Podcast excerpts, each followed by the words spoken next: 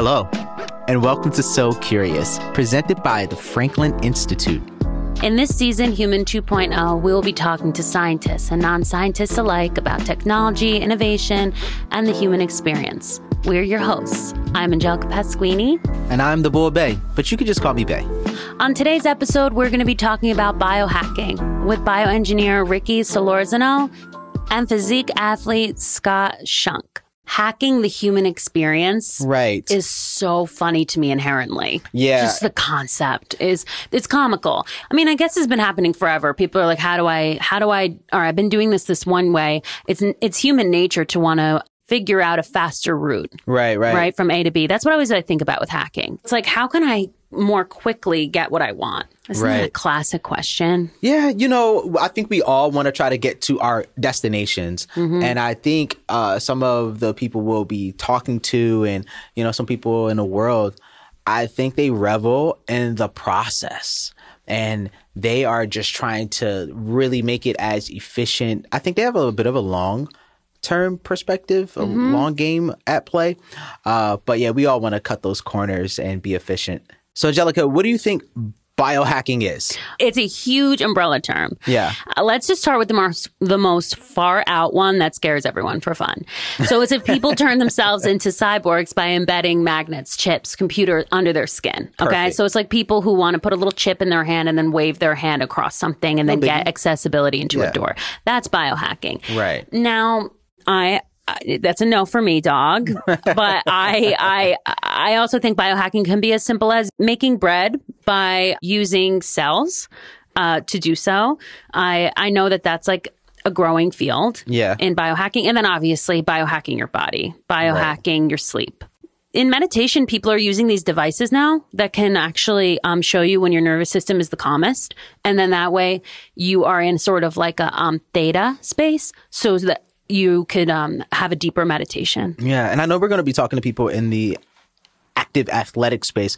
I've been in gyms and I've seen people sniff something right before they, uh, oh, wow. you know, lift a piece of weight. And I'm like, I don't know what that is. Is that some kind of like chemical accelerant or something like that? Like, what is it? If I saw somebody with a bunch of weight in front of them and they had to put something up their nose in order to lift it up, I would be, I would assume, you know, this isn't something you need to do.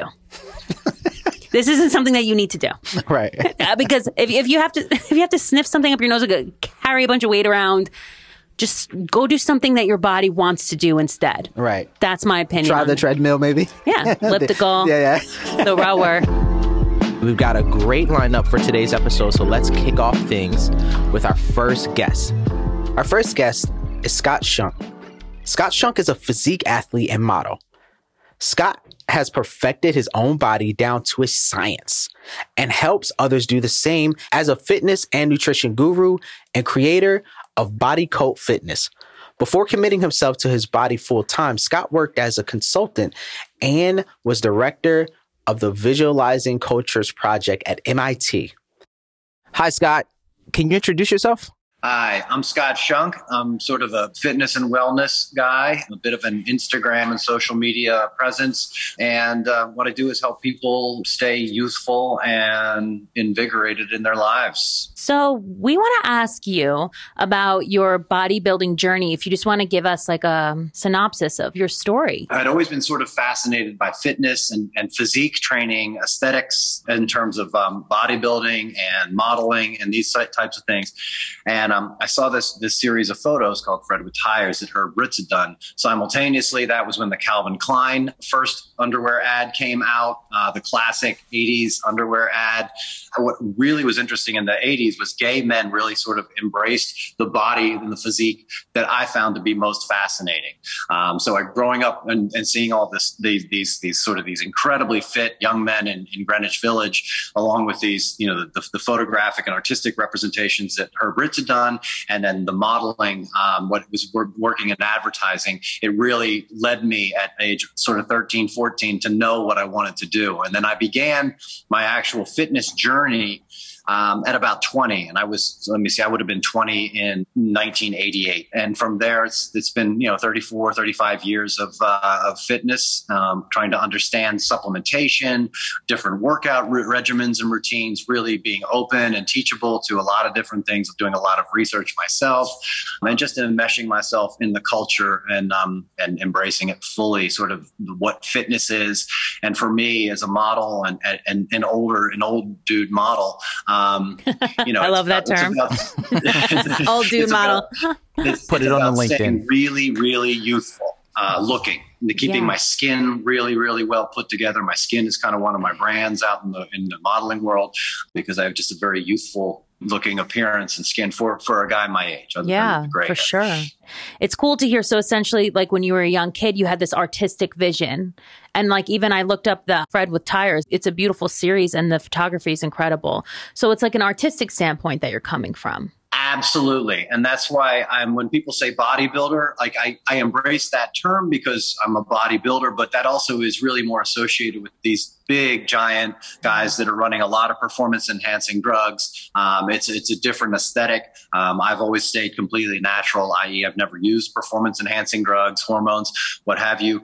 I call what I do. And I think it's, it's, it's, you know, I'm a physique athlete or an aesthetic athlete. Right. And Scott, you used to be a research director at MIT, but now you're a physique athlete, as you said, fitness and nutrition coach and a model. These seem like two different worlds.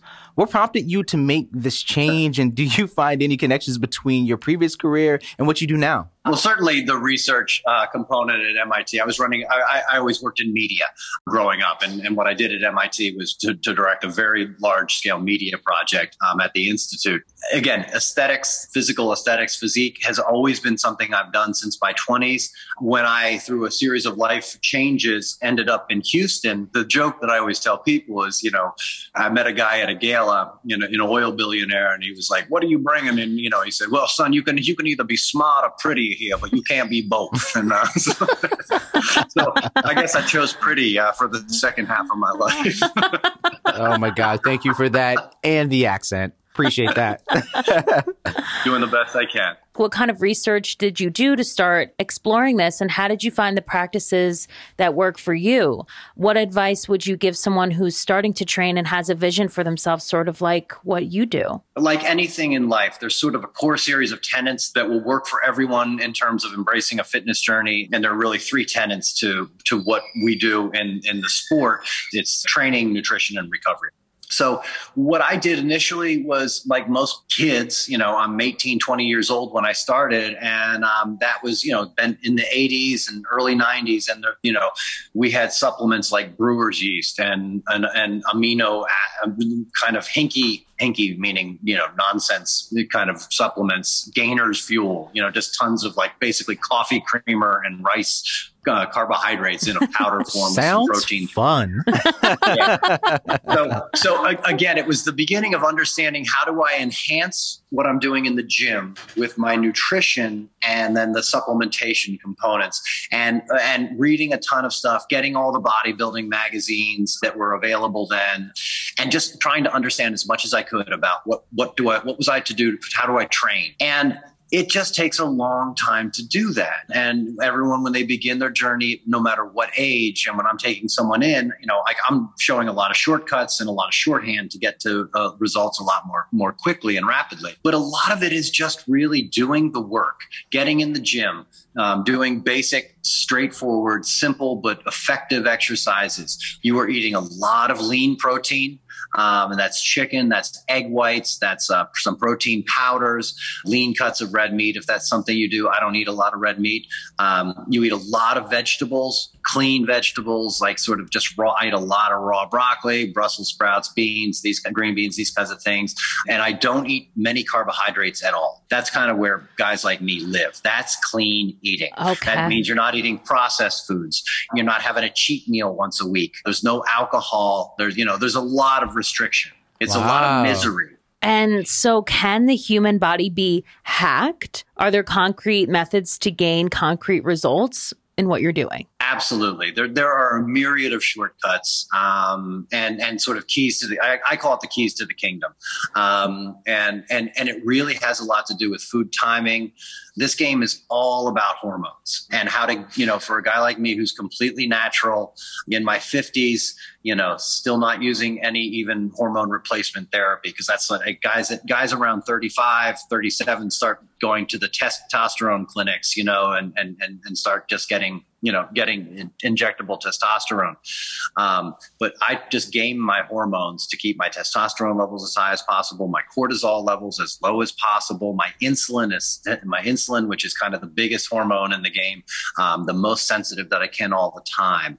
Um, and i do that by sleeping um, eight to nine hours every day by not having an incredibly stressed out life, um, which drives my ex-wife to madness. Um, I, uh, I do, and the, the, way I eat, and I also use intermittent fasting, and I have almost for 35 years. Almost so, every day I do intermittent fasting. It's interesting what you're saying because you're so aware of everything going on with your mind and body and, and, it is it is a science and a uh, a lifestyle. And earlier I said like a work of art. It seems like your life is your work of art that you're curating.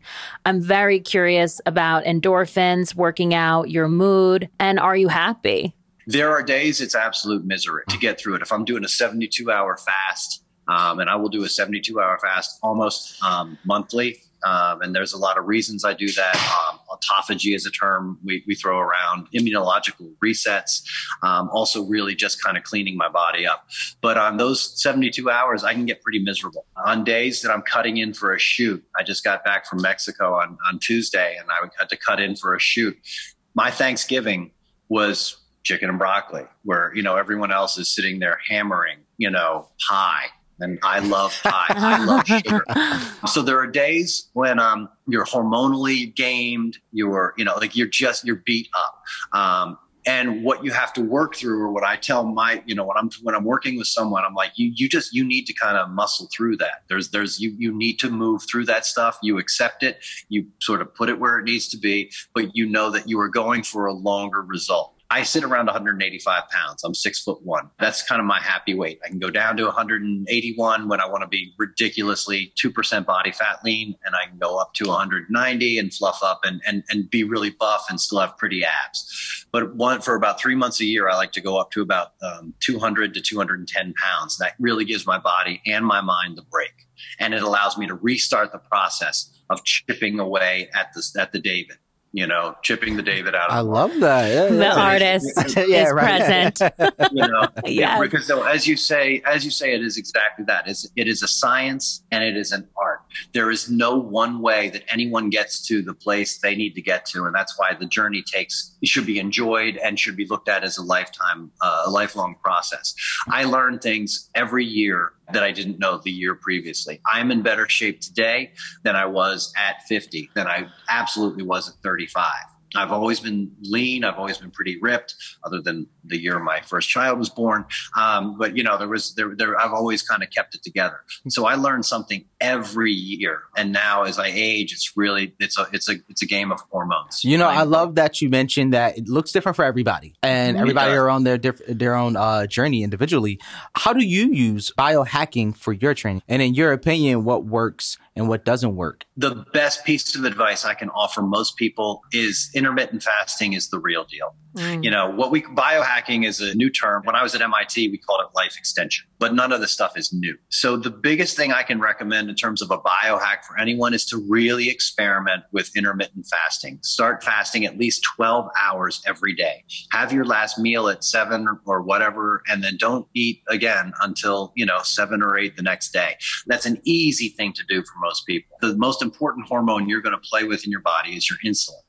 So, what I always preach to people is insulin sensitivity. We want our insulin sensitivity as high as possible. Why is so insulin I, the most important hormone in the mm. body? Why is insulin the most important? Now, that's an opinion. There, of course, everything oh, is important. Okay, okay, okay. Systemically, but my my and your opinion, thing, yeah my opinion is it's the most important hormone um, because it kind of governs a lot of the things that are most important to what I do.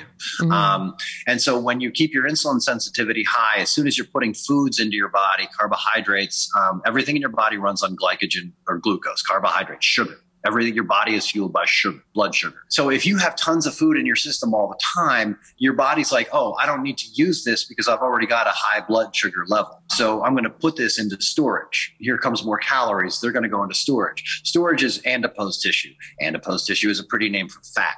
So by by keeping your insulin sensitivity high, as soon as you put foods in your body, it's converting that to blood sugar to energy right away. It's being used. It's not in danger of being stored.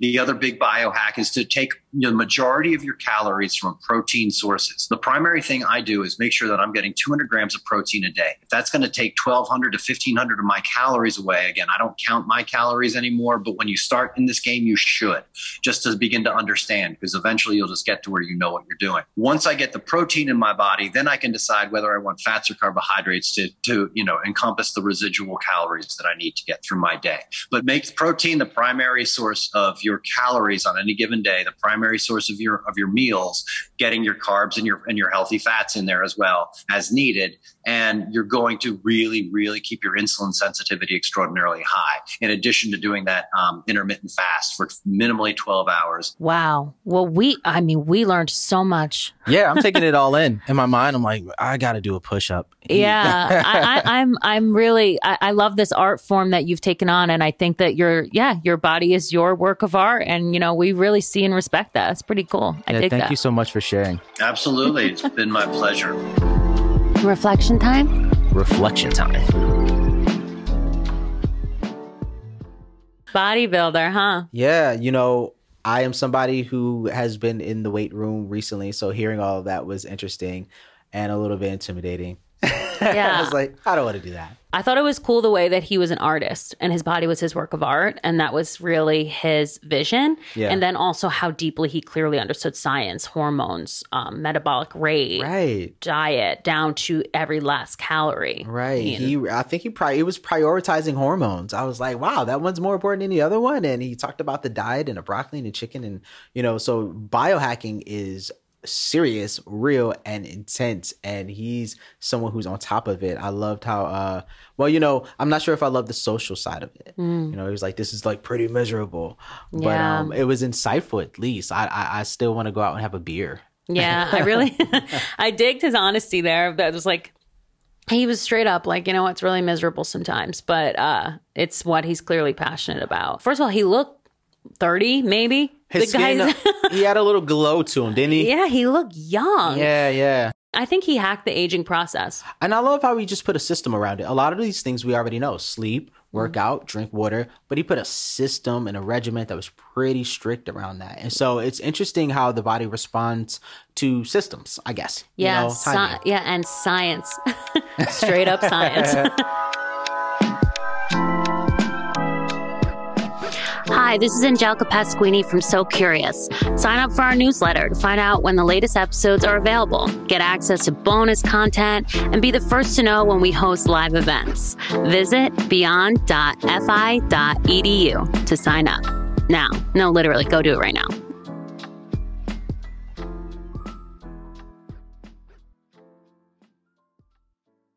Our last guest is Ricky Solorzano. He is the CEO of BioRealize, a company that creates, researches, and manufactures tools and technology that make it easier to design with biology. They offer biodesign tools in brewing, food and beverage, fashion, and design. Their primary product, called the B Reactor, is the only portable smart incubation system that can culture organisms in liquid and solid media. He has played an incredible role in the biofabrication industry over the past 10 years and has been involved in the creation and commercialization of several life science tools. Okay, let's get into the biodesign side of biohacking. Hi, Ricky. Can you introduce yourself? I'm currently the CEO and co founder of BioRealize, and we are on a mission to make it easier to design with biology. Part of that entails being able to empower designers, really industrial designers, product designers, architectural designers, uh, to understand how to integrate biodesign into their workflows. The world of biology is growing every day, and there's so much to learn, so much to understand, and standards to create. And so all of this really stems from consumers are starting to realize that we want to think more consciously about sustainability and the products that we buy. Right. So we think about like how can we buy things not just for their usage, but for their entire life cycle. Yeah. So from start to finish, like okay, we buy something and then where does it go? and Yeah. how is Yeah. it going to yeah. So it sounds like sustainability is obviously very important to you. Um, we're curious about your desire to bring biology and design closer together, obviously through the lens of sustainability. Uh, could you expand on what inspired you to found BioRealize and trace your journey for us um, to where you are today? The founding really happened some years ago by the co-founders, Karen and Orkan, who were really professors of biodesign at the University of Pennsylvania. And they saw, and it was really difficult for him to teach his design students just about anything about biology. Right. And this was about seven, ten years ago. And so they set out to start thinking about how to make it easier. In part of that, they realized that the tools and the platforms needed standards. It needed to like become a lot easier to digest. Yeah, that's been the running theme in a lot of these Yeah. conversations we've been having. And just to take a step back, bio design, designing through biology, what exactly does that mean? The way we feel about it is they're designers. And designers, when they're thinking about it, and when we think about it, is like people using stuff. So, like, designers make things that people use. And anything that they make, when it integrates biology, that's what we say is biodesign. Okay. a large part of biodesign today is about using organisms, and more specifically, probably like bacteria, using them as a useful tool to be of value to humans. Previously, for example, cotton was grown in the fields. Right. Now they are making bacteria that produces cotton in tanks. And that is Wow. In a more sustainable fashion, in a lower cost, in better performance That's more sustainable. It, growing the cotton in a tank as opposed to in a field. a field. Correct. Yeah, it's interesting because a through line through all of learning this week has been that with innovation now, everyone's hacking. Everyone's biohacking, saving time and energy, a lot like what you're talking about. Is biodesign a hack to what is currently and popularly available for production? It's interesting. I think that the big pull is from the sustainability aspect. It always starts as a hack. Yeah. because you're, you're just prototyping you're trying to figure stuff out everyone sees that this biodesign can have an impact in terms of having us live a more sustainable life Yeah. but then we have to think about well how about performance and how about cost because then we won't have adoption Your primary product is the B Reactor, which is the only portable networked smart incubator system on the market. Can you explain how it works and all that scientific jargon that I just said? you know i think the b reactor at its core is, is just really about helping people who don't have access to biology infrastructure grow bacteria at the desktop and that's all goes back to like how do we make it easier faster more simple to get into the field a lot of the people that we're trying to serve are in a room just like this one Yeah. and so we want to put an easy device on their table that they can grow bacteria start doing biology in an easier way and innovate Yeah, it's like makes it more accessible. And so you guys offer tools in brewing, food and beverage, fashion and design. So this is a pretty wide range. I'm curious, uh, what type of goods are you biodesigning that you're really into right now? We actually have three categories biodegradation, biomineralization, and biosynthesis. Mm. So, biodegradation, basically, Explain. that's about all the stuff that can, that can be decomposed.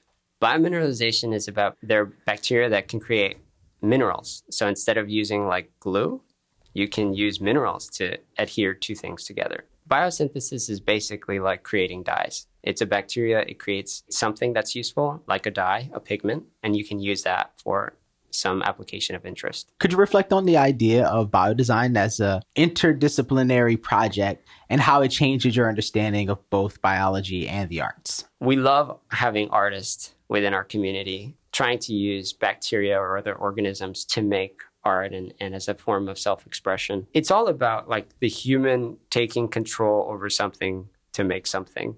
It's funny because you're featured on the same episode as a bodybuilder.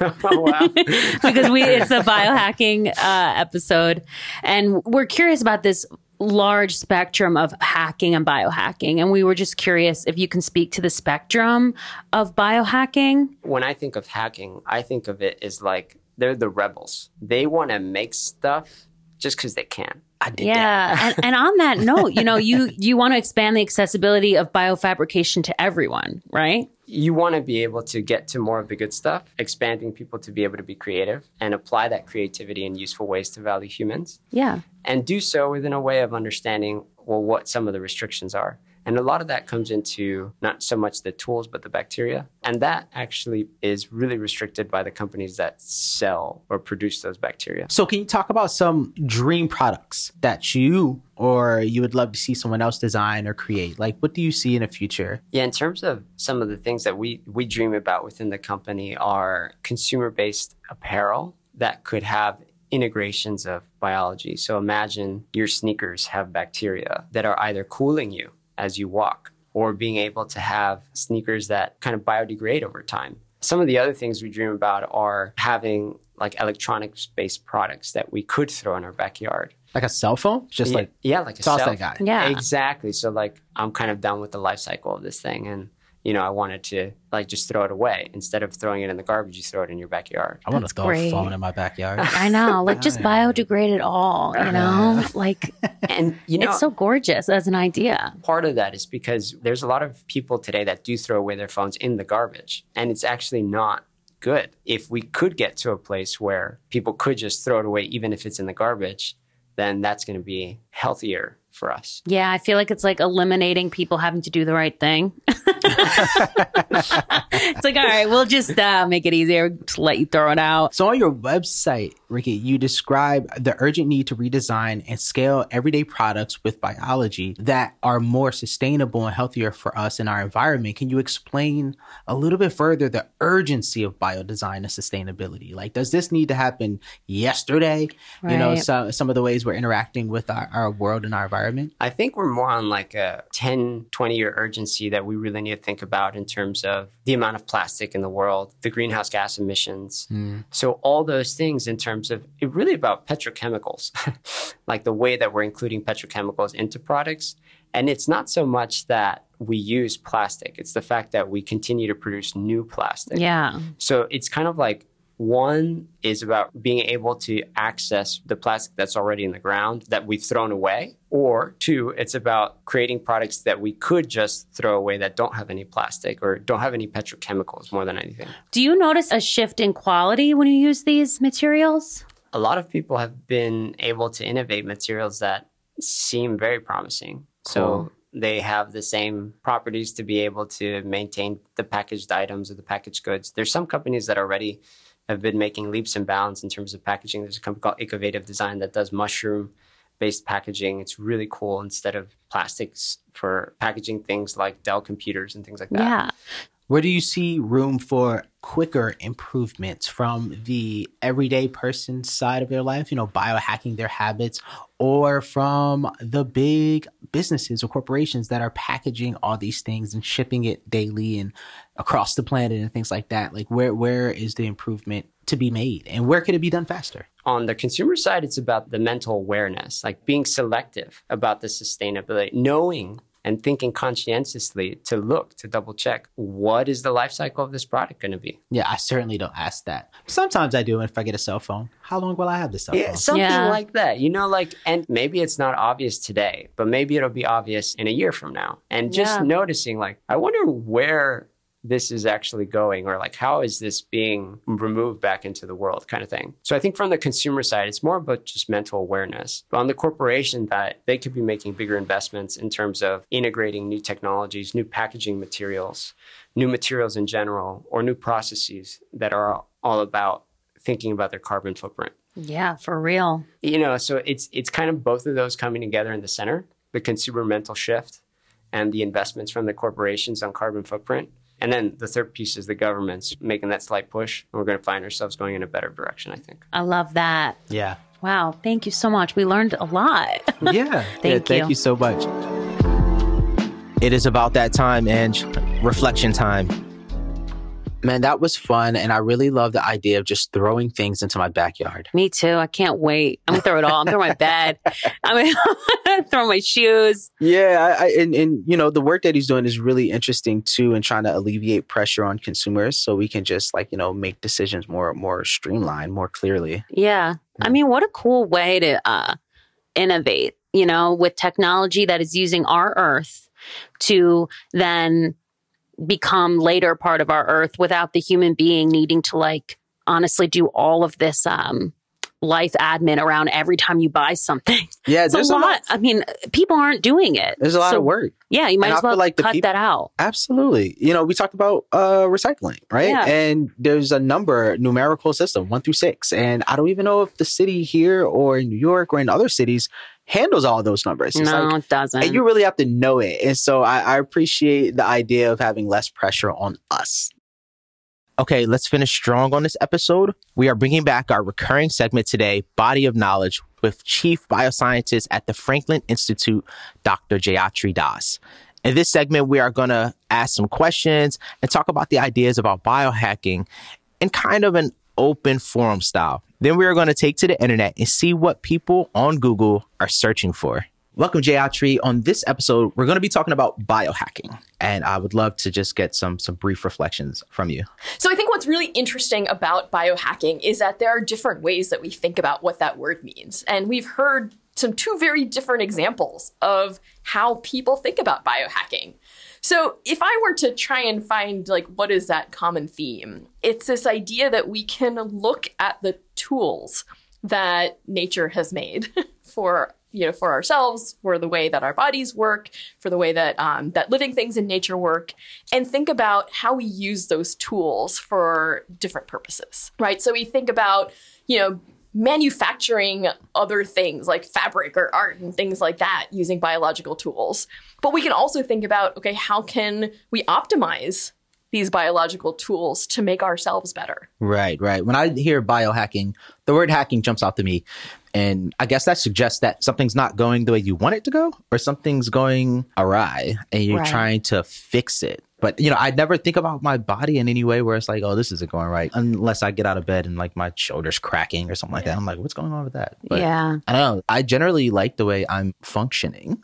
yeah. Well, that's that's good. That's a blessing. I think the hacking too is very much like how do I make a shortcut? You know, how do I get an advancement? How do I, you know, like life hacks are often just things that are very simple idea. You know, like a shortcut, a, a way to skip over something that might be taking too much time or effort. Yeah, mm-hmm. no, I think I think both of those are really good perceptions of, you know, how we think about this idea of hacking. And when we apply it to biology, it's this idea that we don't have to just sit back and watch anymore, right? We can we now understand how biology works in such a way that we can use it for shortcuts or we can use it to think about, you know, how do we not just you know stay comfortable with who we are and have to accept that, but actually be proactive about building yourself into something else that you might want to be. Right. I love the uh, idea of bodybuilding because I've always been a little skinny kid, especially like growing up. And so the idea of like, you know, taking supplements and eat, meal prepping and having a bunch of chicken and protein and, and these things kind of, uh, I guess, concentrating your effort to build a bigger shoulder, a bigger calf muscle, or something like that. Like, you know, I haven't been able to master that too well, but I like the idea of it. Um, but it, I don't know. That doesn't like strike me as biohacking. It's just like, well, you're just dieting and eating right. But am I wrong in assuming that? No, I mean, you can think of biohacking as kind of on the spectrum, right? Like if you're looking at meditation, uh, I know that Angelica, you're into meditation, like that that can be sort of a very low level type of biohacking, right? Of like I know that this is how my brain works and I'm going to repurpose that to accomplish a certain goal. Yes. Right? So that's at a very simple level. You could be a biohacker, right? yeah, in a way, it does feel that way. It's like a magic trick sometimes because you can catch the loop. As long as you can find that space in between the two thoughts, you kind of take your power back. You know what I'm saying? Right. In that very cyclical moment. So Have it you- is like a hack. I was going to say, have you found that like studying or when you're meditating, you know, people say when you're physically writing something or physically touching a book, it, it kind of sits in your brain a little longer. Is that biohacking? Is studying for a final a biohack that students are doing across the country? You know, I think where my mind goes is that biohacking is kind of working outside the system a little bit. Yeah, right. all hacking has that. yes, uh, Snowden, Edward Snowden, like they're they're the they're the anarchists of the science world. These hackers, they're very. I love that. I'm always attracted to the hacker hackers because I'm like, what's really going on around here? love it, love it. right so you know i'm not necessarily advocating that like you know what are the you know and you know breaking laws or anything and because in some cases like the laws haven't even caught up to kind of what's possible that's a whole different conversation. But there's a little bit of you know trying to break the rules right? Whether it's because you know you want to improve your health whether you want to control your body whether you want to sort of fend off aging like these are different reasons you know if you're thinking about body hacking in particular that these these are all different reasons why people think about doing that. So it's a little bit of just like you know like trying to think outside of the box Totally, yeah. Right. Is is uh, is cancer research somewhere in that spectrum of uh, biohacking? You know, trying to get around these cells that you know multiply and ultimately, you know, unfortunately, you know, kill a lot of people. You know, that's a question that I think starts to get at the nuance here because the way that most cancer research is done is kind of within the confines of an established system of research, right? Gotcha. because you know there are so many safeguards to protect people's health and things like that.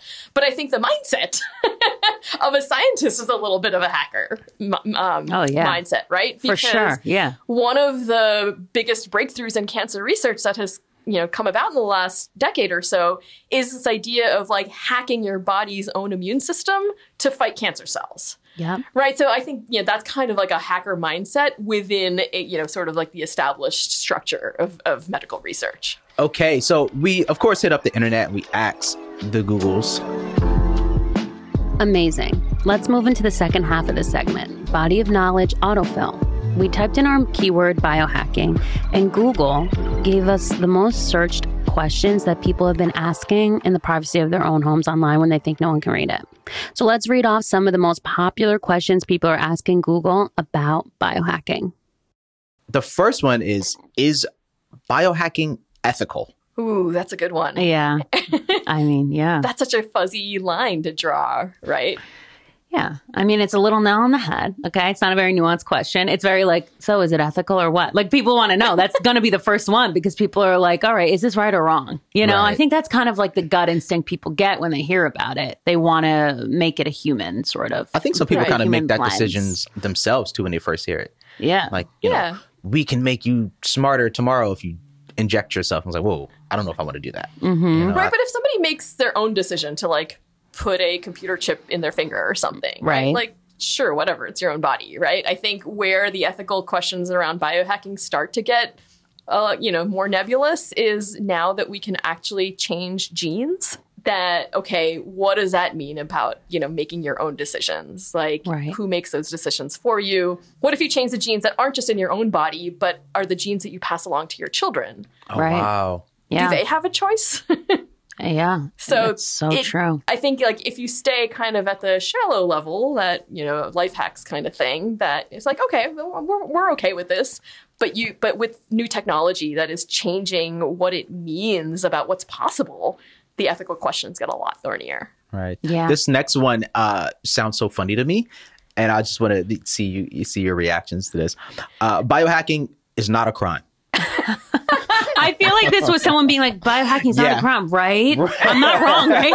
Am I guilty? Am I going to go to jail? Yeah. I just biohacked. They typed it out slowly.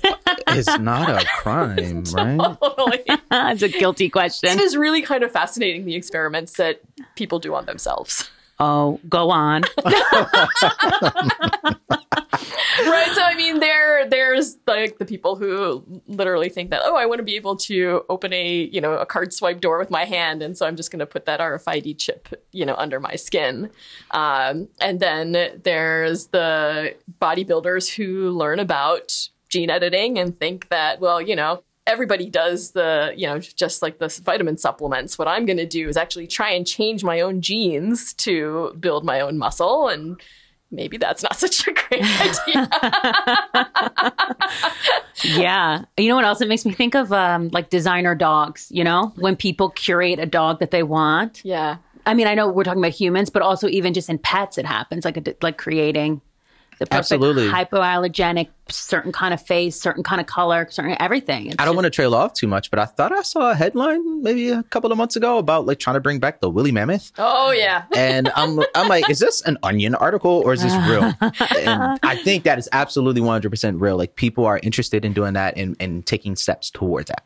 It is, and that's where like you know these are questions that of like wait wait wait wait wait what should science be doing right? Because Yeah. the people who want to bring back the woolly mammoth, you know, suggests that by bringing back the woolly mammoth, we can like tackle an environmental degradation and things like that. Like, but like, aren't there fifty other things that we should be doing Yes. First right. before we Yes. go to biohacking as a way to do this? That's exactly what my gut went to. I was like, we still have hungry kids in the U.S. So wait, hold up, hold up, hold up. Before we bring back the woolly mammoth, that's very expensive. Can you make a comedy sketch out of that before you bring back the woolly mammoth?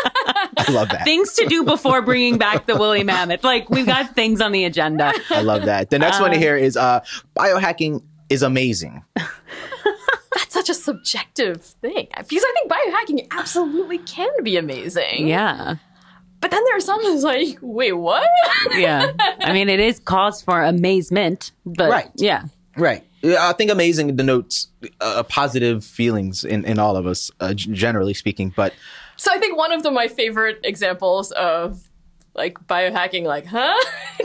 was an artist who used under the principle of biohacking made cheese from celebrities Wait, what does that mean? Oh my god! by collecting bacteria from famous people from their armpits and toes and belly buttons and using that to make cheese. Wow, So that's a different way to think about amazing. wow, wow! I'm wrapping my mind around that. And did people buy it? It was it was art. Oh, it was. So oh, it was just oh, that's kind of, another. you know, that's another hilarious term, art. but we won't go there. Sorry, I, I didn't. I didn't mean to, to, to come across as being judgmental of art as a scientist. No, I- it's hilarious to call it art. I'm saying the bacteria cheese Wow. from a celebrity. wow, yeah, that that that's still washing over me. Me too. I can't even have a response to that right now. I'm like, that's just I'm sure it was a commentary of sorts, and I'd love to read the artist statement, which is always uh, a little more intense than it can be more interesting than the work itself. But you know, if you think about biohacking as a way to use biology outside the confines of the system, like there you go. you know within that you go. context. Within that context, I am amazed. That's absolutely amazing. So, uh, biohacking for weight loss. Interesting. I mean, intermittent fasting, right? Like Right. that. I see that often as like one of the classic hacks. yes. Um, yeah. I don't. I'm actually not up to speed on like what the evidence for that is, but I know a lot of people do it. And the last one, you want to go for it?